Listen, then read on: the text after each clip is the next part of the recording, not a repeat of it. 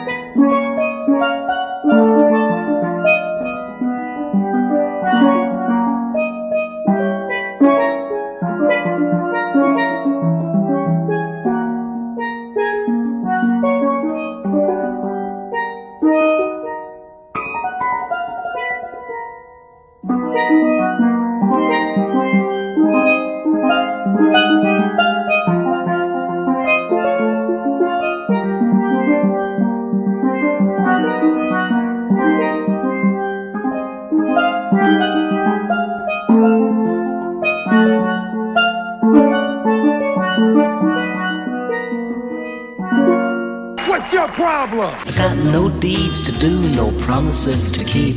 I'm dappled and drowsy and ready to sleep. Let the morning time drop all its petals on me. Life, I love you, all is groovy.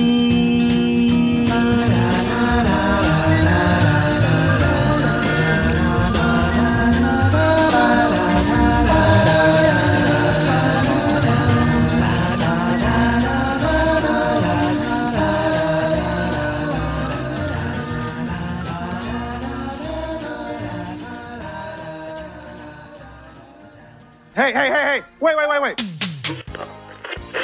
Your internet radio dial is in the perfect position, and Race to the Bottom is on the air. Time to sit back and enjoy some refreshing Winslow tea. Try it hot, lukewarm, or over ice. Have it with milk and sugar, or a lemon wedge, or au natural. Mmm, mmm, mmm. Now that's Winslow tea, a New York City tradition since 1872. Ask for it by name at the tea house or your local greengrocer, cause that's how you know it's Winslow.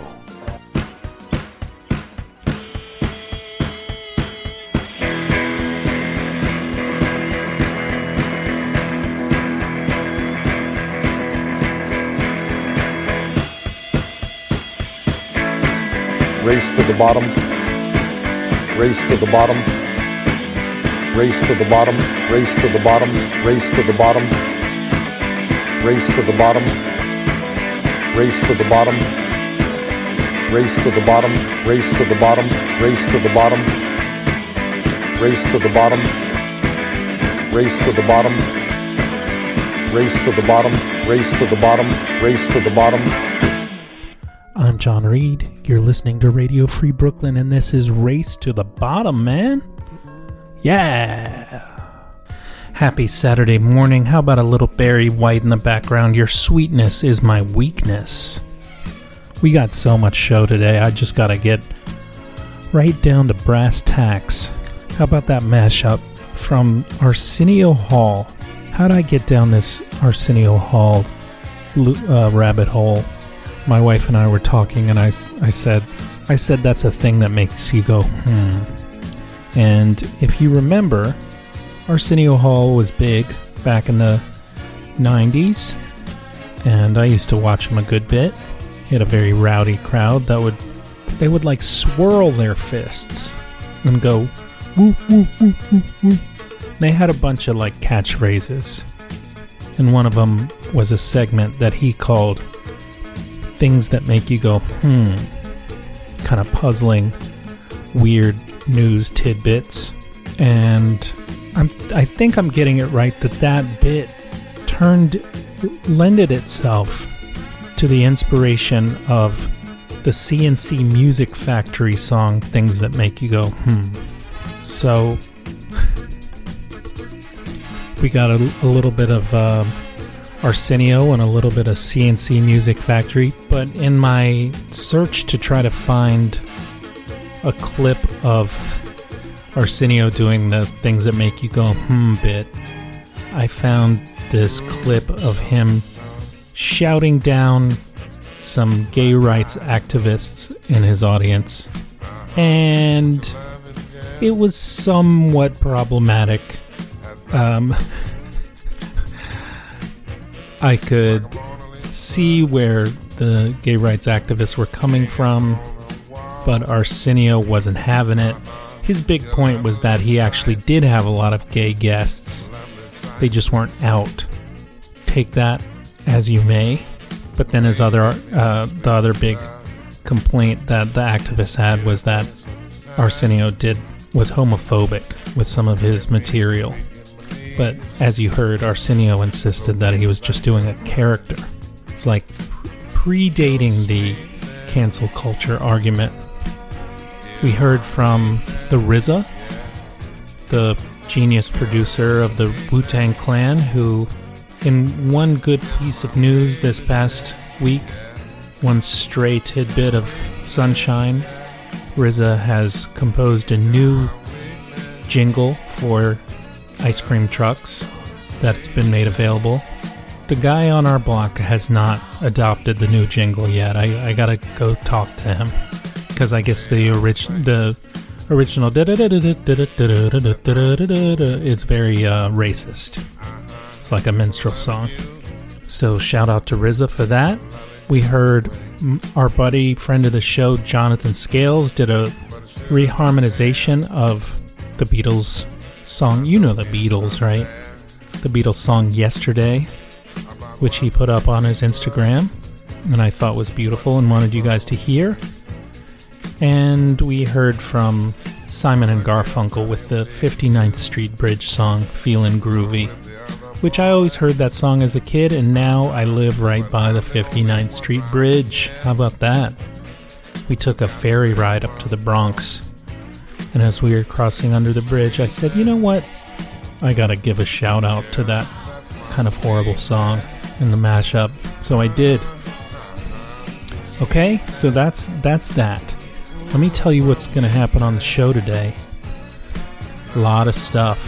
Finally, I got we all got. Tom and Scott from the Steve Sax Syndrome, the Indie Sports Radio show on Asheville FM, my former home, former home of Race to the Bottom. And those guys are so smart and funny, and they help me talk through some sports conundrums I'm having in my personal life. We talk about the Mets, we talk about my newfound love for the Blazers and Damian Lillard, and we talk. They try to talk me through some football trauma. So stay tuned for that. And just a programming note in the background of that interview, you will hear Fela La Soul, which is a, a mashup, true mashup of Fela Kuti and De La Soul songs. So take that under advisement.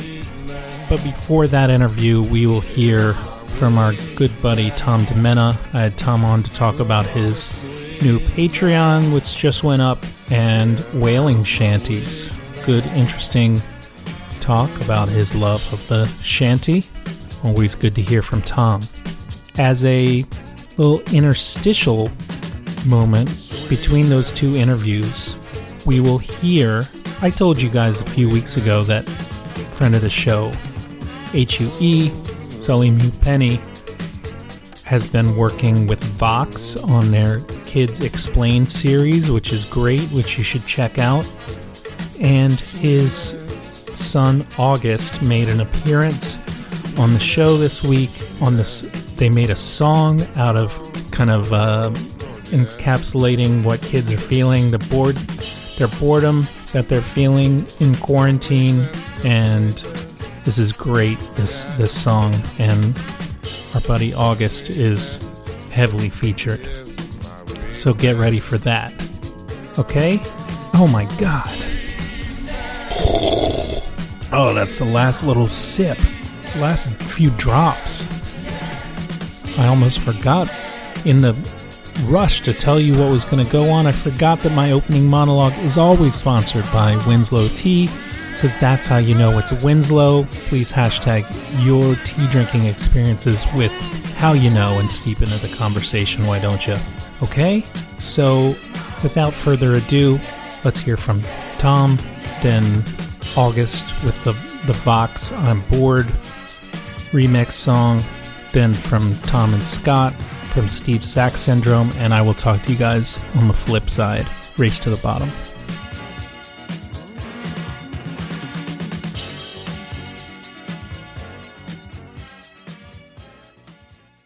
Well, we're here with our buddy, Tom Dimenna. I thought I'd have you back on the show because got some some uh, new rules. you know, it is so painful. It's so painful to see him do that to a laugh track. It is Uh. like insane. Somebody has to like, you know, just yell at him and be like, Bill, this is embarrassing. This is so embarrassing. You can't do this. This is so grossly self-absorbed, narcissistic, disgusting. This is unwatchable. Yeah, it's pretty rough. No, but seriously, we uh, you you launched a Patreon, which is exciting, and I wanted to let people know about it because you've been such a big part of the show over the uh, you know past few years, and Thank you. and a component of the what you're doing on the Patreon. For those who don't know, Patreon is a way to support independent artists as traditional streams of income have kind of dried up.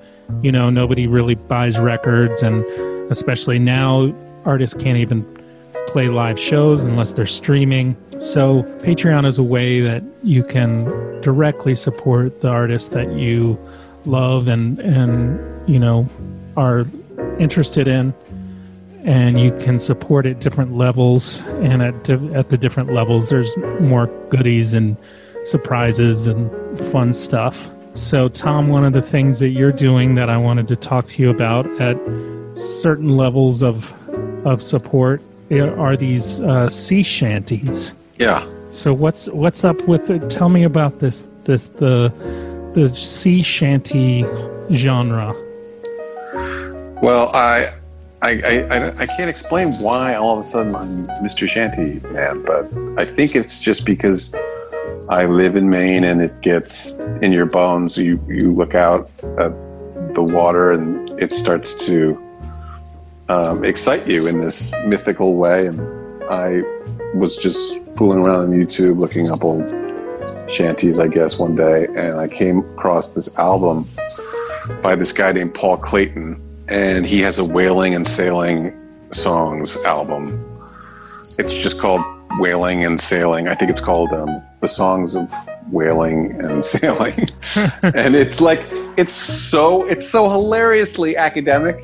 It's commented on in the movie Inside uh, Llewyn Davis where he's. Are you familiar with that movie? Yeah.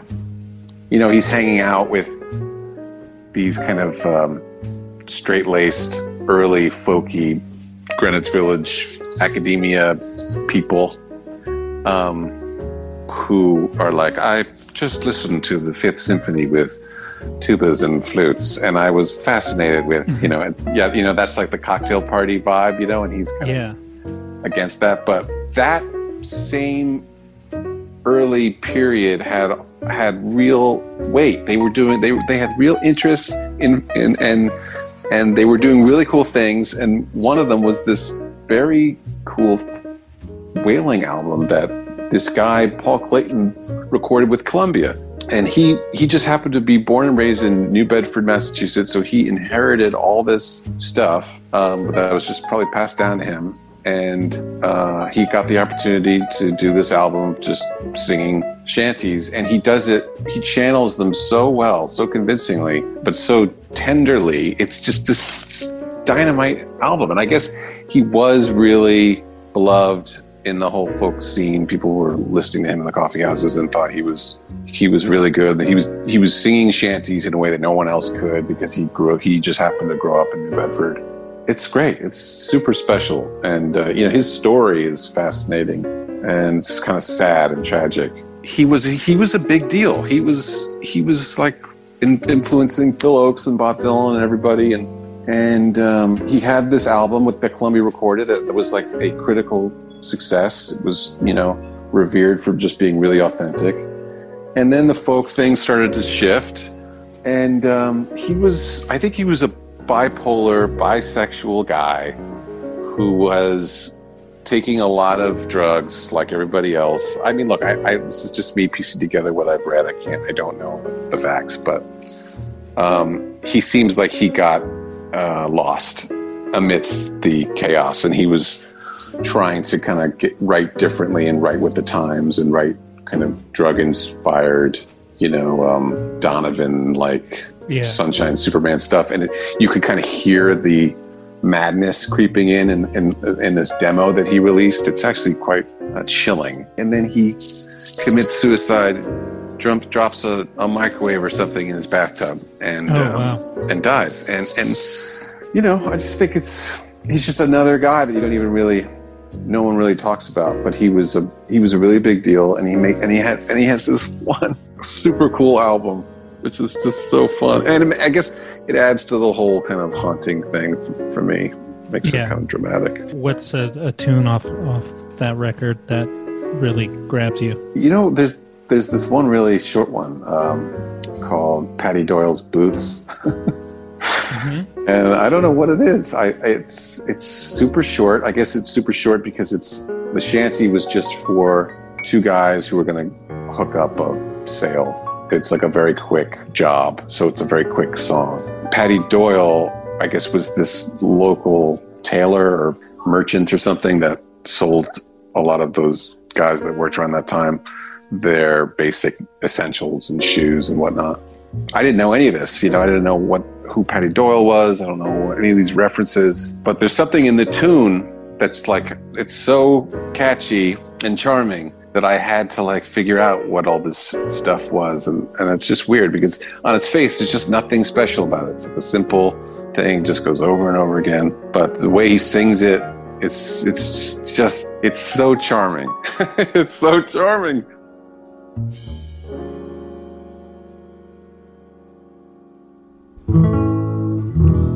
Do me way,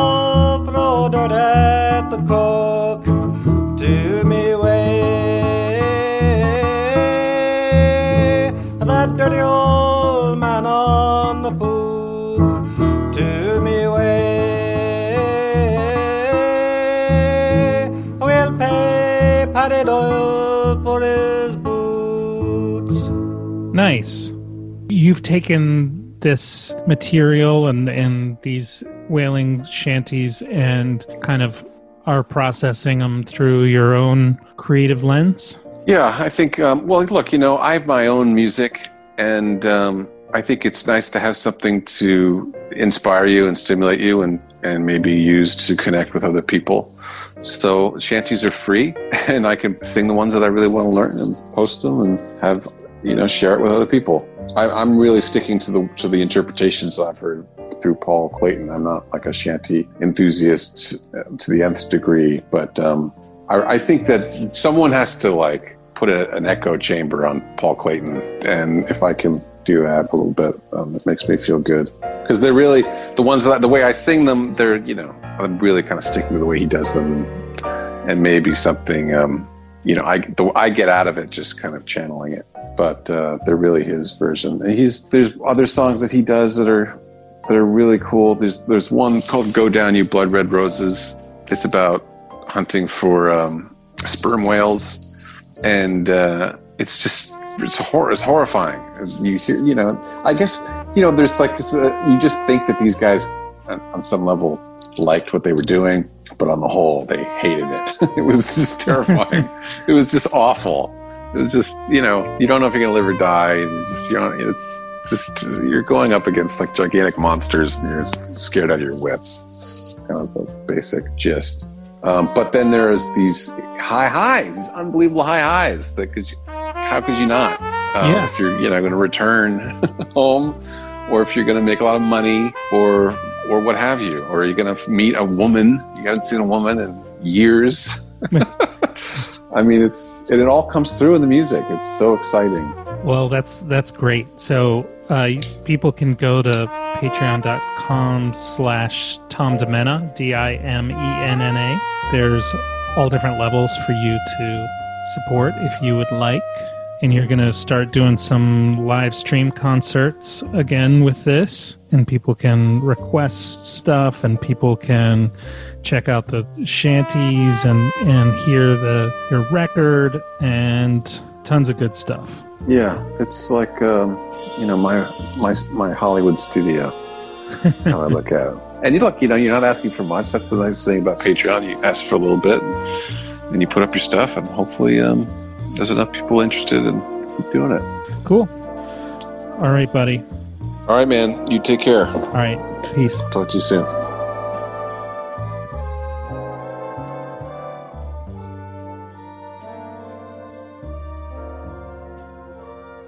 I want to have something to do. Uh, I'm bored. Nothing to do. Uh, I'm bored. Nothing to do. Something to do. I'm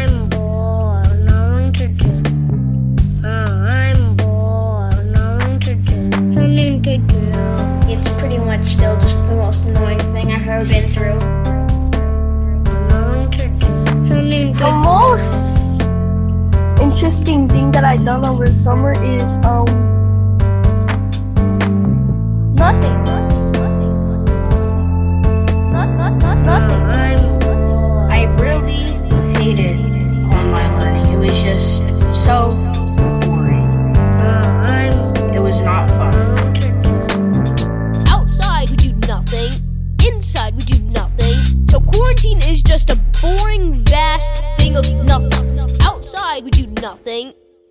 Inside, we do nothing. So quarantine is just a boring, vast thing of nothing. Vast thing of nothing. Vast thing of nothing. Nothing. Not, not, not, nothing. Mostly I feel bored in quarantine. Mostly I feel bored. Mostly I feel bored in quarantine. Mostly I feel bored.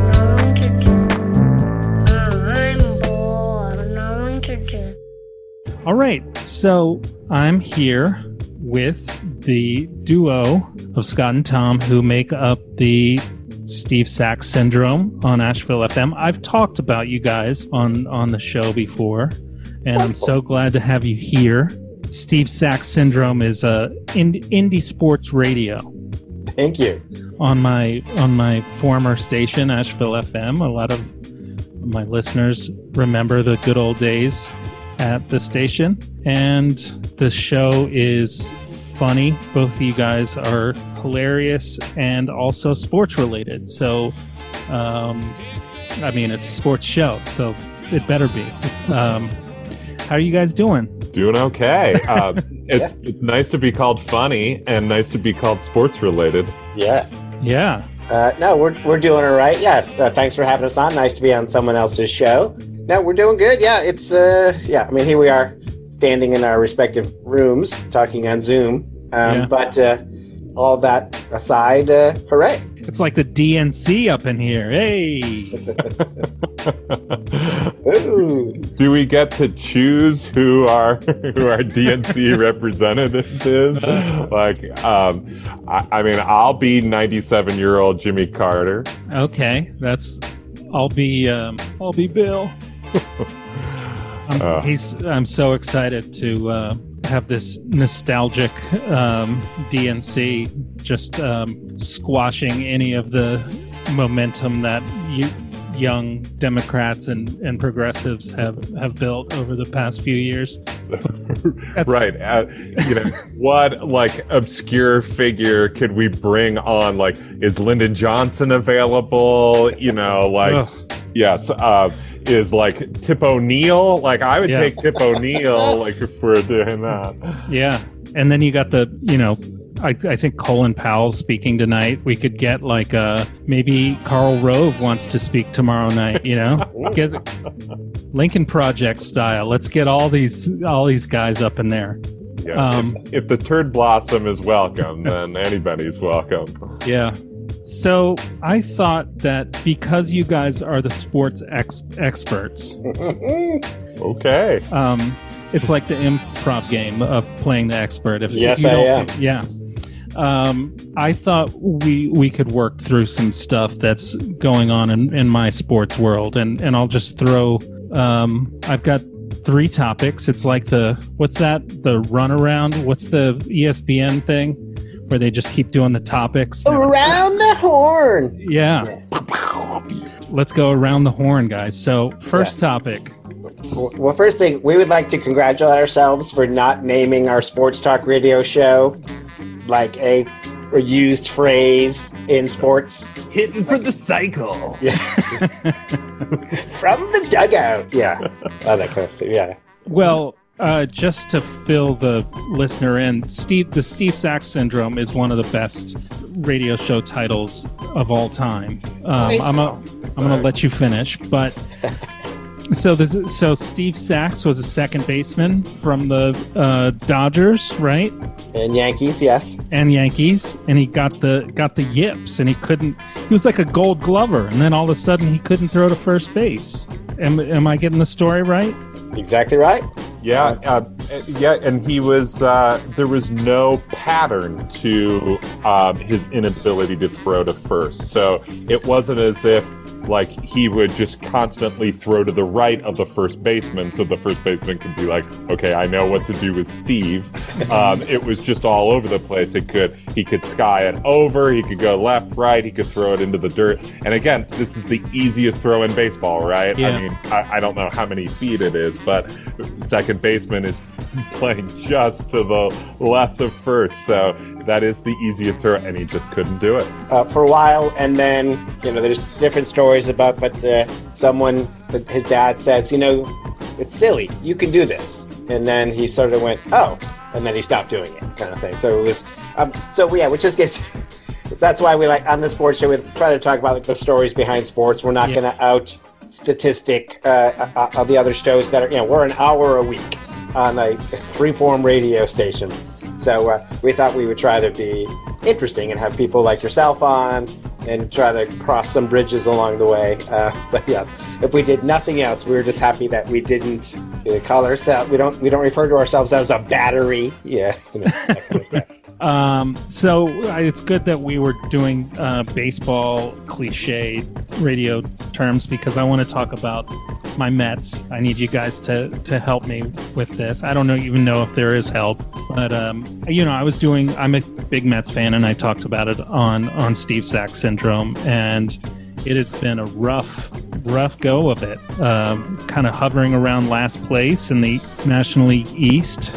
And the team looks good on paper, and, and there's a lot of exciting young talent, but it is not going well. And I started my, I think I told you guys this, that my my goal was to do a blog and to watch all 60 games, and that lasted 12 games. um, depressing. yeah, I have a I have a rule with the Mets where if they're below 500, I'm entitled not to watch. So that might last for the rest of the year. the rest of your life, buddy. So we you- have we have talked guys- about the Mets Yeah. along the way on our show. As it turns out, just friends of the show, and I'm going to be so guilty of name dropping right now, who we love to brag about having on, um, Mm-hmm. are Mets fans. So we, I'm lucky enough to be friends with Mike Price, who is a head writer for The Simpsons and F is for Family. Um, we work together in New York. Well, So we will reach out once or twice a year to have him come on. He's a big Yeah. Mets fan. Our friend Nick Davis, who uh, directed the uh, Ted Williams American Masters Oh yeah. uh, and was hired to do, he's directing a 30 for 30 on the uh, 1986 Mets. So Wow. he is in. he- He's a so he's also a big Mets fan. So I've talked about it in terms of the sort of psyche of the Mets fan. They're s- uh, and I wonder if New York has something to do with it because they are so beleaguered by the mm-hmm. the performance of the team, even though they have been to a World Series, you know, somewhat recently enough, and have won Worlds, you know, so and ha- have stars on their team. When you look at, you know, like, does anyone care about the White Sox or the Padre? You know, but I don't, I don't feel like those te- those fans go around going, ugh. But Mets mm-hmm. fans really mm-hmm. wear their misery Yeah. um, in, in double layers. And I just wonder what it is about the Mets that make people just uh, so much rather than eh, another bad year. What is it? Well, I mean, New York has to be a factor in that. Yeah. I mean, something from that New York psyche. But, you know, it's funny that, you know, Tom mentioned sort of like our famous guests who have come on, but we also have plenty of other friends uh, who have been on too, who are the other 50 weeks of the year. Yes. yeah, but Mm-hmm. it's it's funny, you know, like folks like Clark Acock, um, you know, we uh, uh, Eric Gabronowitz, who uh, has been on when Tom hasn't been on, and then there's another old friend. uh, Like I'm lousy with Mets fans, you know, and Mm-hmm. you know, there's even you know Clark Acock. I know sort of unsubscribed. He's like, I'm done with the Mets. Like Wow. seriously, and he was a guy who was watching. Every single day, he and his wife, like it's just there in the Do background. you know so, is that for good or is it just for this year? Or? or I, I, I was wondering if you were going to ask, wait, I could do that? uh, I think it's for good. I haven't. Is there an app I can a subscribe Yeah. to? Do you know? Do you know what pushed him over the edge? I just think the general Metsiness of the Mets. Yeah. Yeah. 'Cause But I- I think this happened last year when they actually played pretty well. When they- Mhm. they had a pretty good Oh wow! season. So I Yeah, haven't the checked second in. half of last year was fun. I mean, what I will say, I don't know if I'm as I'm I am as beleaguered. It's it's all internalized for me. I don't I don't love talking about. I would rather have the Mets be doing well and talk about that. But I will say that as the Mets are such an emotional team, uh, I think their fans are, but I think for some reason the team is as well. And when they're cohesive and they're getting along like they were at the uh, la- at the end of last season, it's so fun to watch because they seem like they really do like each other and and love playing together. But man, when they are off, it is so off. Yeah. So as I've I got like YouTube cable for this explicit purpose of getting of in, into this 60 game season and now I have it and I'm not watching the games and I've decided I'm going to get back into the NBA. I'm going to get back in the bubble and I have.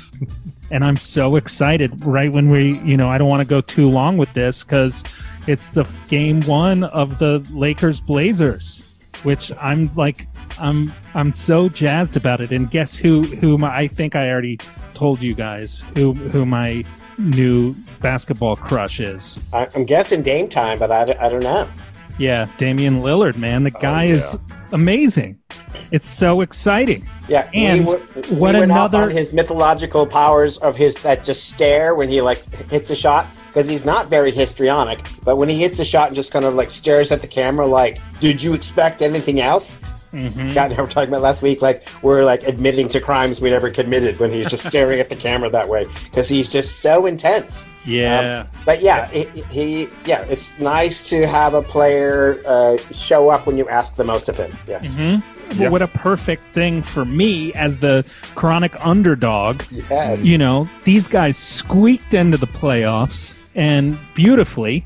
You know, that was such a, a great series of games, which happened to be the first two basketball games I've watched in uh, years. And you're like, give me, uh, take my money for a Dame Lillard jersey. And and now they're playing LeBron and the Lakers. What a this is perfect. Yeah, that whole um, you know they they chose to not start with the playoffs right away to have just a little bit of regular season at the end, what they call seeding games. And initially, Damian Lillard wasn't wasn't going to come back. He was just like, listen, unless I have some chance of uh, reaching the playoffs, why would I do that? And they were like, well, you, you make a good point. So they sort of rearranged it, and you know this whole thing of like, all right, the eighth team, if the nineteenth gets close enough, so they sort of did that.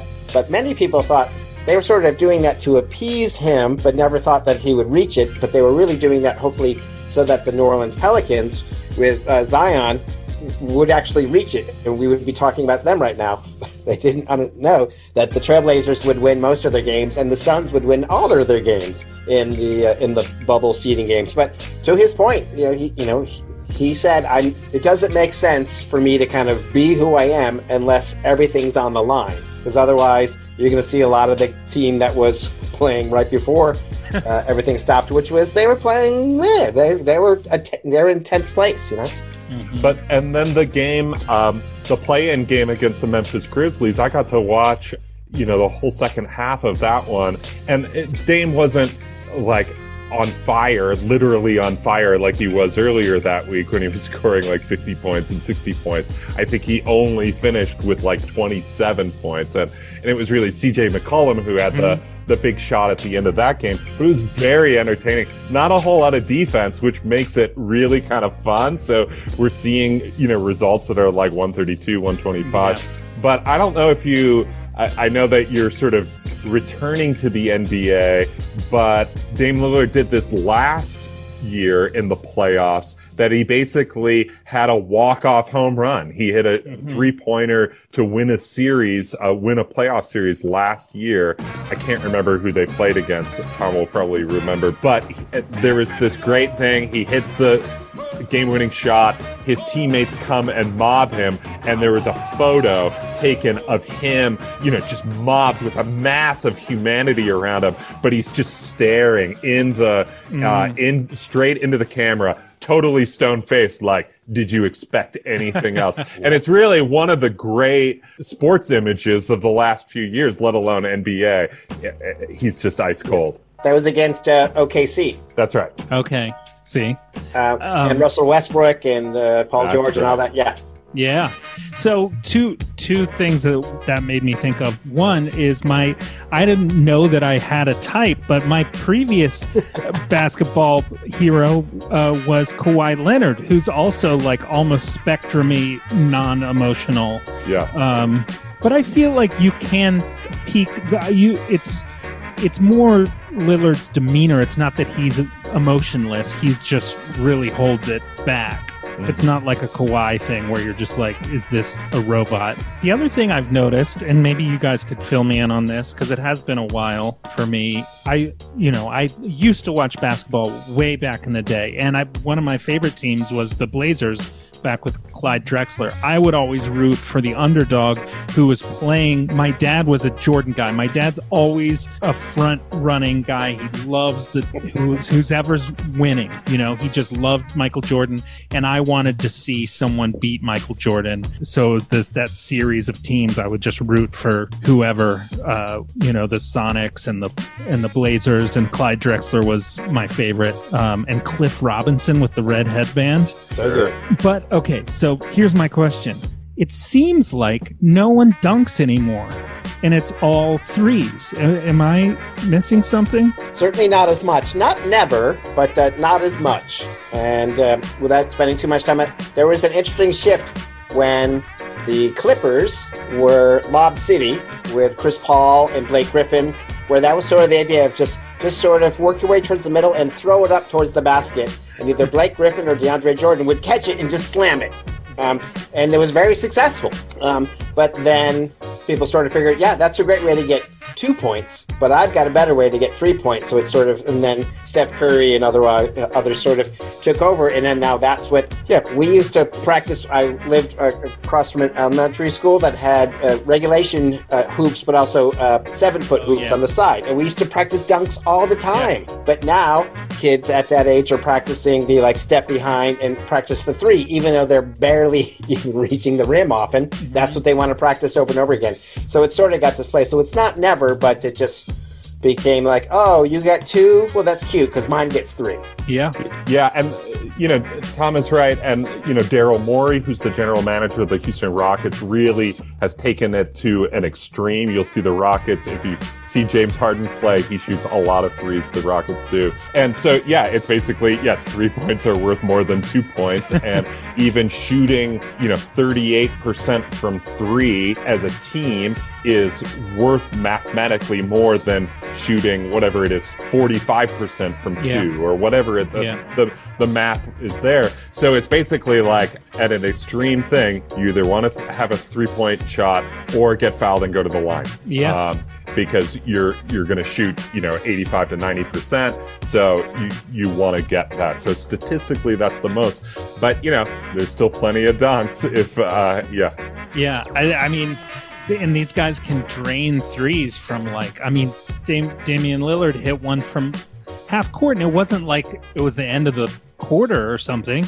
He just pulled up casually, and it's ridiculous. Well, the the real shift is like, I mean, there's always been like three point shooters. So like since we were kids, right? Yeah. And so there always will be. But what's the weird shift is like power forwards are now expected to shoot 3s Mhm. You know, even centers. Uh, Yeah. Kristaps Porzingis uh, in the Mavs game.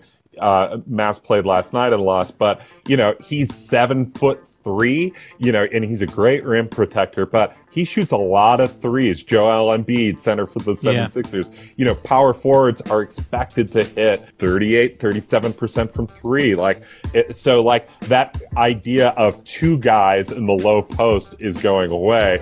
There's barely even one guy in the low Yeah. post anymore. So we're we're recording this on Tuesday, and and uh, so I'm gonna go watch the the game. But before the the the Lakers Blazers game, but before I go, I need some help from you guys because I listening to Steve Sax syndrome. I know that you are both football guys, and I I, I tell my wife if I were into football, that would be another sport that I could enjoy. You know, it's obvious an obvious thing to say, but you know, it's like I, I could enjoy sports year round, especially if now if this basketball thing sticks.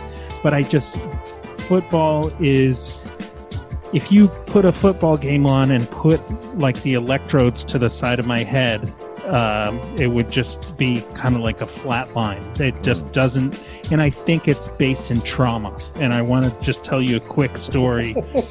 um, I when I was in eighth, no seventh grade, I was in on like the junior, not junior, below junior varsity. They called it junior orange, um, which the one of the colors of my school.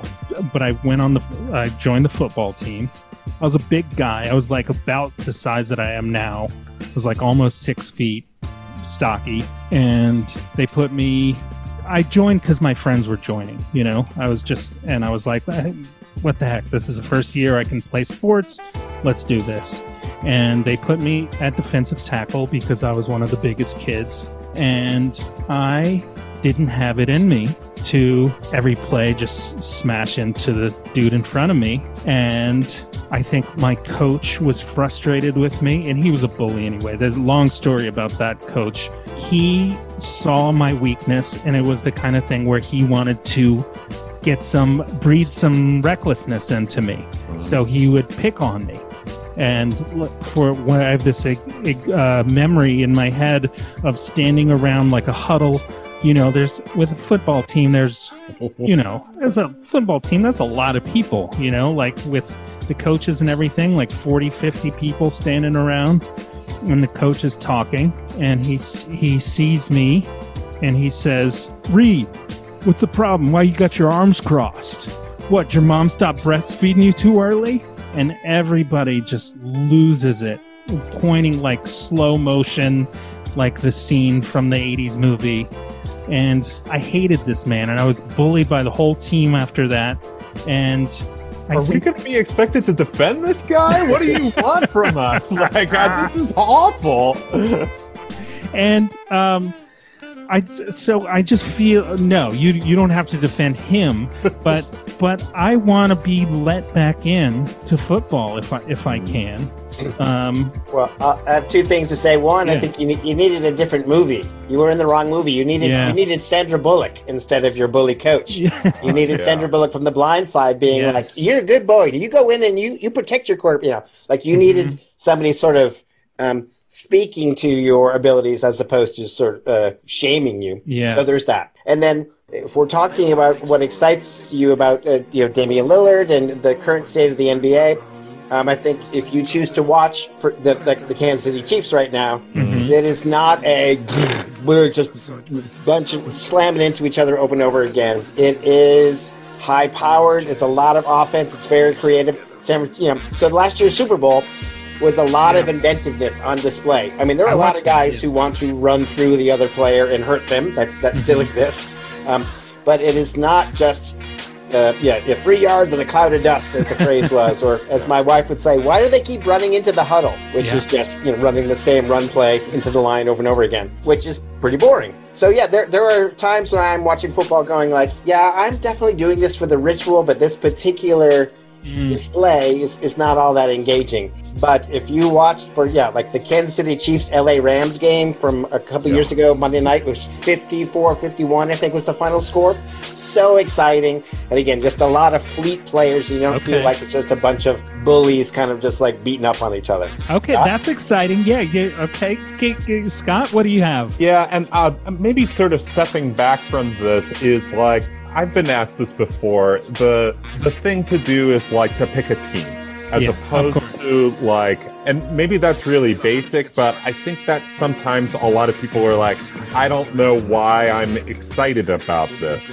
Instead of being like, no, there find reasons to be excited for it. Is it like you know players that you enjoy is it a certain city that has a cuisine that you enjoy you know like seriously like Yeah. that's the kind of thing and then you know football is uh, i know that you are one who likes to go to see baseball games and like you you talk very eloquently on our show about like going and just grabbing your lunch there you know and packing a bologna sandwich. I don't know if you said bologna but uh, but like football is not is not a good um, in-person sport. It is so much better on television. So it's just like embracing that of like here's what we're going to do on sunday afternoon at one o'clock. Uh, it sort of becomes like I'm, and i'm going to watch my team. Then it becomes kind of like appointment like like that's what we just do. And then like okay what food are we going to do Okay. you know and Yeah, and so as that. opposed to baseball which is happening every day or nba it's like once a week and that's our big party. Like that's our that's our show that we're putting on What it's it's like 16 games. yeah Who so who so who who should be my team? The Chiefs. well there you know you talked about your dad being a front runner your dad would love the chiefs you know like um like and you know my like kids are front runners you know so my son levi loves lebron james loves the Mhm. lakers you know two years ago he wouldn't have cared anything about the lakers now he loves them loves steph curry and the golden state warriors even though they stink this year Yeah. he loves pat mahomes but uh, my team is the Buffalo Bills uh, because I grew up there, and so that's the other thing is like picking a team. My team was picked for me, Yeah. you know. Um, but uh, that's kind of it. Tom, any other suggestions? Well, as a little guy, I like to root for the little guy. Mhm. Um, So the Arizona Cardinals are kind of Mm. interesting right now, and they drafted a quarterback last year, uh, the number one pick, Kyler Murray, who was on his way to play Major League Baseball. He was uh, with the A's. Is that right, Scott? Yeah. Um, and he was, uh, oh, I'm a baseball guy. But then he sort of figured out, oh, uh, NFL careers and contracts are much more front loaded. Um, But again, he is, they, I think they say he's 5'10, but Yeah. I, I don't think so. And he's just this little guy, but he just finds a way to sort of anticipate. And um, so he's not quite to where Pat Mahomes uh, is, who's the Kansas City quarterback, but it's just really crazy to be like, how is this guy like leading a team to victory uh, when there's all these like giant, uh, you know, ogres around him? So again, it all depends on what you, what you're looking for. But uh, uh, I, so I'm not saying they're my favorite team. Uh, I like the Raiders, who are now in Las Vegas, so you could sort of watch them as oh, so all of America's precautions have been collapsed. Like, we used to prevent gambling on sports. Now we literally have a team in Vegas. Yeah, Uh, during they're during a pandemic. Yeah, they're gambling on the sidelines. Probably there's slot machines in Yes. You can literally uh, gamble on the number of positive tests. Yeah, that will come in during the week. I'm sure. Yeah. You know, another another suggestion is the Green Bay Packers, uh, Yeah. just in terms of like They're owned by the community. Yes, exactly. More Um, socialist kind of minded. yes, as, I'm as into that. as the NFL can get, Yeah. um, and also The you know, Green Bay small- Bernie Sanders. Yes, but also like small midwestern town. I mean, like Green Bay is not a very large city, but a sort of holdover from when the NFL was a regional uh, existence. And but they have a great quarterback in Aaron Rodgers, so they're a fun team to watch. too. Okay. Well, I'm taking notes and I'm going to try. I'm going to try again. And uh, Uh, at the same time, it's okay not to like football. Yeah. It really is. That's I- okay. that I, has- I'm going to try. I'm going to try one more time. Yeah, that's the other thing. We don't want to talk you into anything. Football is an awful, brutal, violent sport. That man who said that thing to you was an awful man. Yeah, like you're right. Like those things are true and real. So yeah, like none of it is natural. So on that note, I'm about to run out of Zoom time here. uh, thank you guys so much. This is I could talk like this for a couple more hours. So much fun. Check out the Steve Sax syndrome. Which what's the date? What's the time? We are Saturdays from That- 3 to 4 p.m. Yes. on Asheville FM uh, or uh, dot .org if you're streaming it. Yep. Awesome. Thank you guys so much. I'll, I hope to talk to you soon. Thanks, John. This was fun. Thanks, All right. John. Bye. How about that race to the bottom programming, right? Some serious stuff. Thank you to the guys from Steve Sax Syndrome. As they said, their show is on every Saturday at 3. It's good stuff. Get your fo- sports fix from Tom and Scott. And then our other Tom, Tom Dimenna, check out his Patreon and check out the Vox Kids Explained series. It's so good. Today, Explain to Kids is what it's called. And shout out to Salim for that. Good stuff. If you're listening to this on your computer, please consider downloading the app for Android or iPhone.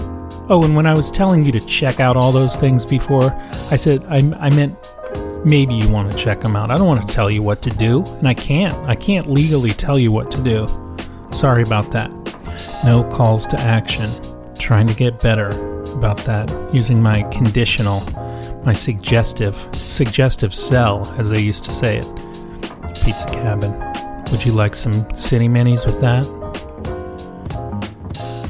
I'm going to skip the political checkup this week. The DNC was mixed. You kind of heard me talk a little bit about my feelings about it at the beginning of the Steve Sax interview. Like I said, we got to keep our eye on the ball and get Omelet Bar out of there, but it was overall disappointing that, you know, I guess it's their theory of the case that in the Biden campaign that they just that it's most important to just not seem too radical, seem competent, and to maybe sway some disaffected Republicans. But man, there's so much energy with young progressives, and I just it didn't capitalize on that. Okay, so that's that. Those are my thoughts on that topic. Stay tuned for Crime Talk BK and, and all the great. Just keep the dial locked for for the whole day. Make a day out of Radio Free Brooklyn. I'll talk to you guys next week. School is going to be starting, so I might be doing some more kind of freestyle shows, which is fun. I can't spend so this this was I kind of went all out for this show um, today, partly in acknowledgement that I'm not going to be able to spend so much time on the show once school's back, but that doesn't mean that it won't be good gosh darn radio, right? To play us out, I want um, we don't have a ton of time. I'm going to play the second half of this Midlake song. It's a, I talked about this on a freestyle show, songs with two parts. This song by this band Midlake called Branches off their album Trials of Van Occupanther is one of those two part songs, but I'm just going to play the second part because it's pretty. And we'll say goodbye with that. I will talk to you guys soon. Take care. Race to the bottom.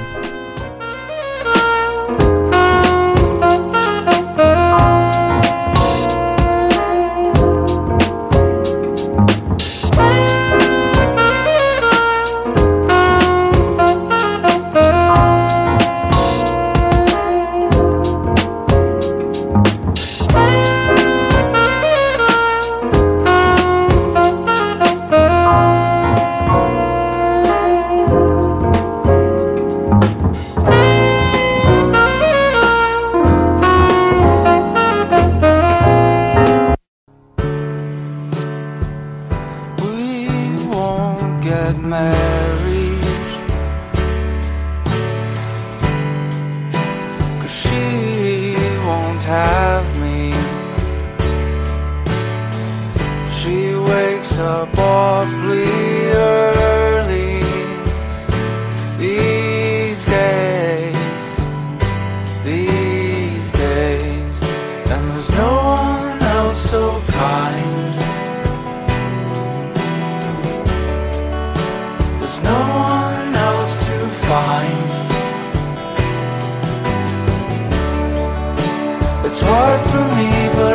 trying.